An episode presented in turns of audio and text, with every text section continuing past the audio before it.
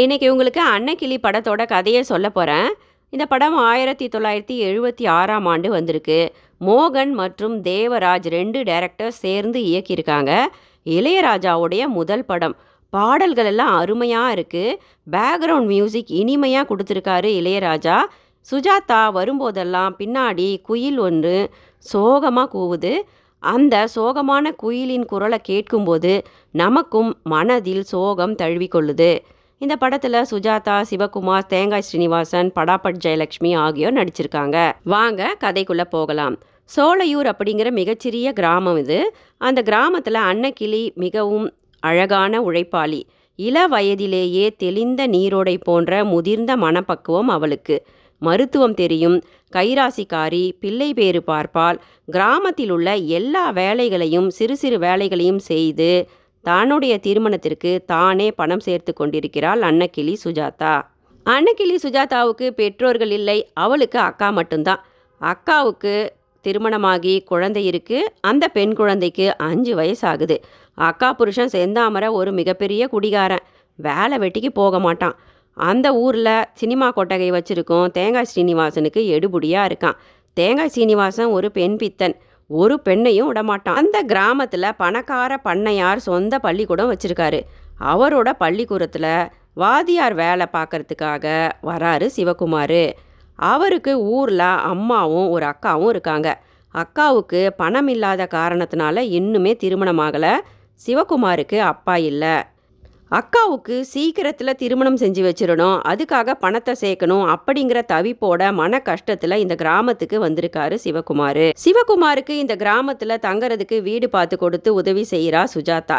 சிவகுமாருக்கு அவ்வப்போது சுட்ட மீனும் பழங்களும் கொண்டு வந்து கொடுக்குறா. நல்ல உணவு சமைச்சு கொண்டு வந்து கொடுக்குறா. சிவகுமாருடைய அழகு அடக்கம் மரியாதையான குணத்தால பெரிதும் ஈர்க்கப்பட்ட சுஜாதா சிவகுமாரை விரும்ப ஆரம்பிக்கிறார் சிவகுமாரும் சுஜாதாவின் அழகாலையும் அன்பாலையும் அவளை விரும்ப ஆரம்பிக்கிறாரு. ஆனாலும் சிவகுமார் தன்னுடைய குடும்ப சூழ்நிலை காரணமாக தன்னுடைய காதலை சொல்லாமல் மனதிற்குள்ளேயே புதைத்து வைத்து கொள்கிறார். சிவகுமாருக்கு ஒரு தருணத்தில் வெளியூரில் நல்ல சம்பளத்தில் வேலை கிடைக்குது. அதுக்கு முன்பணமாக ஆயிரம் ரூபாய் கட்டணும்னு வரும்போது சுஜாதா தன் திருமணத்திற்காக குருவி போல சேர்த்து வச்சிருந்த ஆயிரம் ரூபாயை கொண்டு வந்து சிவகுமாருக்கு தரா. தயக்கத்தோட கடனாக தான் வாங்கிக்கிறேன் அப்படின்னு சொல்லிட்டு சிவகுமார் வாங்கிக்கிட்டு போகிறாரு ரெண்டு நாட்கள் கழித்து மிகவும் சோகமாக சிவகுமார் அதே கிராமத்துக்கு பழைய வாதியார் வேலைக்கே திரும்ப வராரு. சுஜாதா கிட்ட சிவகுமார் சொல்கிறாரு நான் பணத்தை கட்டிட்டேன். கம்பெனியில் நாளைக்கு வேலைக்கு வந்து சேருங்க அப்படின்னு சொல்லி அனுப்புனாங்க. அடுத்த நாளுக்காக காத்திருந்து கம்பெனிக்கு போனபோது அது போலி கம்பெனின்னு போலீஸ்காரங்க வந்து அவங்கள கைது செஞ்சிட்டாங்க. என்னால் ஒன்றும் பண்ண முடியல. திரும்ப வந்துட்டேன். என்னை மன்னிச்சிடு சுஜாதா. உன் கடனை எப்படியாவது அடைச்சிடுறேன்.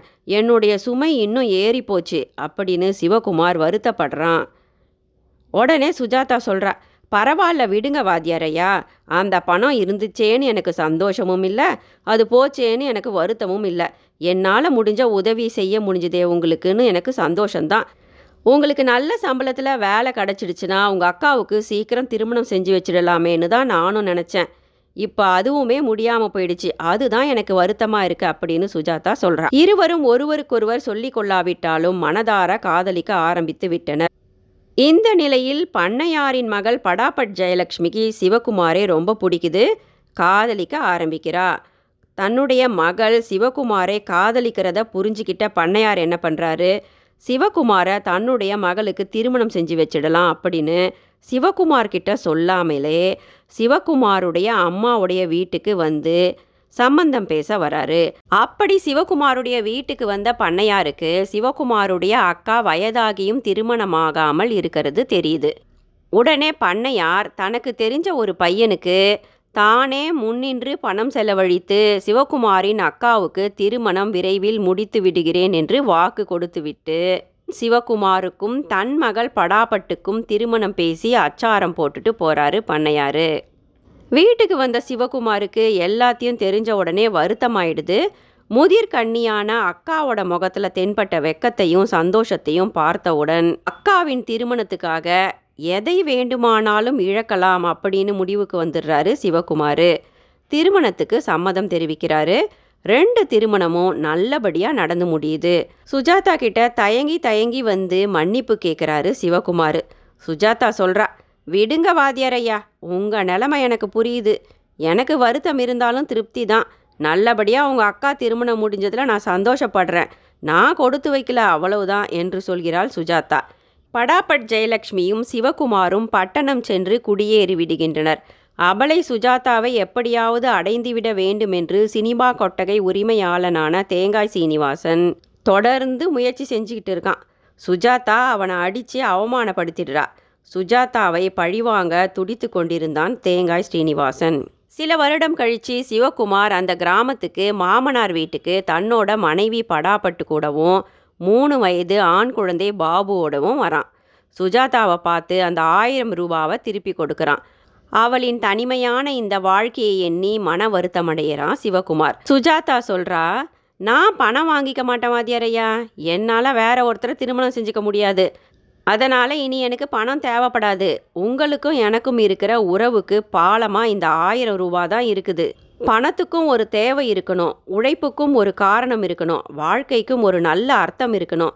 ஏன் வாழ்க்கைக்கு ஏதாவது அர்த்தம் இருக்கா வாத்தியார் ஐயா நான் எதுக்காக பிறந்திருப்பேன்? அப்படின்னு வேதனையோட சுஜாதா சிவகுமார் கிட்ட கேட்குறா உடனே சிவகுமார் சொல்கிறாரு கட்டாயம் இந்த உலகத்தில் பிறக்கிற எல்லா உயிருக்கும் ஒரு அர்த்தம் இருக்குது சுஜாதா. உன் வாழ்க்கைக்கும் ஏதாவது ஒரு நல்ல அர்த்தம் இருக்கும். கவலைப்படாத அப்படின்னு சொல்லிட்டு போகிறாரு சிவகுமார். சிவகுமாரின் மூணு வயது மகன் பாபு சுஜாதா கிட்ட நல்லா ஒட்டிக்கிட்டான். தினமும் அவ கூட வந்து விளையாடுவான். அவ வீட்டுக்கிட்ட இருக்க ஊஞ்சல்ல வந்து ஆடுவான். அன்னைக்கு குழந்தை பாபு தானே சுஜாதாவை தேடி தனியே வந்துடுறான். அவ வீட்டுக்கிட்ட வரும்போது சினிமா கொட்டக உரிமையாளரான தேங்காய் ஸ்ரீனிவாசன் அந்த குழந்தைய கடத்தி கொண்டு போய் வச்சுக்கிறான். எல்லாரும் குழந்தைய தேடிக்கிட்டு இருக்காங்க. சுஜாதாவுக்கு புரிஞ்சிடுது. தன்னை தேடி குழந்தை பாபு தனியே வந்தபோது தான் தொலைஞ்சு போயிட்டான் அப்படின்னு. குழந்தைய தேடுறா குழந்தைய எப்படியாவது கண்டுபிடிச்சணும்னு ஊரெல்லாம் அலைஞ்சு திரிஞ்சு தேடிக்கிட்டு இருக்கும்போது தேங்காய் ஸ்ரீனிவாசனோட சினிமா கொட்டகையில் வேலை செய்கிற ஒரு ஆள் வராரு. வந்து சுஜாதா கிட்ட சொல்கிறாரு குழந்த பாபு சினிமா கொட்டகையில் தான் இருக்கான். குழந்த வேணும்னா நீ தனியாக வந்து தேங்காய் சீனிவாசனை சந்திக்கணும்னு சொல்லிட்டாரு. யாரையாவது கூட்டிக்கிட்டு வந்தால் குழந்தையோட உயிருக்கு உத்தரவாதம் இல்லை சொல்லிட்டேன். அப்படி சொல்லிட்டு போன உடனே சுஜாதாவுக்கு கையும் காலும் ஓடலை. இருந்தாலும் இருட்டிக்கிட்டே வந்ததுனால கையில் ஒரு லாந்தரை ஏற்றி எடுத்துக்கிட்டு சினிமா கொட்டகையை நோக்கி போகிறா அங்கே கண்ணகி படம் சத்தமாக ஓடிக்கிட்டு இருக்கு. தேங்காய் ஸ்ரீனிவாசனுடைய தனி அறைக்கு போய் குழந்தைய தாங்கிட்ட கொடுத்துடும்படி கெஞ்சரா ஆனால் தேங்காய் ஸ்ரீனிவாசன் சொல்கிறான் என்னோட ஆசைக்கு இணங்கினா தான் குழந்தை கிடைக்கும் அப்படின்னு சொல்கிறான் இருவரும் சண்டை போட்டுக்கிட்டு இருக்கும்போது குழந்தை பயந்து போய் சினிமா கொட்டகைக்குள்ளே ஓடி போயிடுது. தேங்காய் ஸ்ரீனிவாசனிடமிருந்து தப்பிக்க அவன் மீது எரியும் லாந்தரை தூக்கி போட்டுடுறா சுஜாதா.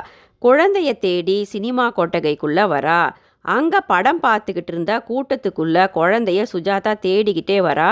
அப்படி தேடும்போது குழந்தையையும் கண்டுபிடிச்சிடுறா. அதுக்குள்ளே தேங்காய் ஸ்ரீனிவாசனுடைய ரூமில் பிடிச்ச தீயானது கொட்டகைக்கும் கொஞ்சம் கொஞ்சமாக பரவ ஆரம்பிச்சிடுது. படம் பார்த்துக்கிட்டு இருந்த மக்கள் எல்லாம் அலறி அடிச்சுக்கிட்டு ஓடுறாங்க. சுஜாதா குழந்தைய தூக்கி நெஞ்சோடு அணைச்சிக்கிட்டு கொட்டகையை விட்டு வெளியே வர ஓடி வரும்போது திடீரென நிலை தடுமாறி சுஜாதா கீழே விழுந்துடுறா. ஆனா குழந்தைய தன்னுடைய நெஞ்சோட அணைச்சி பாதுகாப்பா வச்சுக்கிறா சுஜாதா. தீக்கு பயந்து கூட்டம் ஓடும்போது கீழே விழுந்த சுஜாதாவின் மீது ஏறி மக்கள் கூட்டம் ஓடுது. பல பேர் மிதிச்சதுனால சுஜாதா இறக்கும் தருவாயில விழுந்து கிடக்கிறா. அங்க தேடி வந்த சிவகுமார் சுஜாதாவையும் குழந்தையையும் தூக்கி வந்து வெளியே போடுறாரு. குழந்தைக்கு ஒரு அடியும் படாமல் சுஜாதா நல்லபடியா காப்பாத்திட்டா. ஆனா சுஜாதா சிவகுமாரின் மடியிலேயே இறந்து விட்டாள் அவளின் வாழ்வுக்கும் ஒரு அர்த்தம் கிடைத்தது. எந்தவித எதிர்பார்ப்பும் இல்லாமல் தன்மீது அன்பு செலுத்திய குழந்தை பாபுவை தன் பெயரால் ஏற்பட்ட ஆபத்திலிருந்து காப்பாற்றி தன் வாழ்வுக்கு ஒரு அர்த்தத்தை தேடிக்கொண்டாள் அன்னக்கிளி.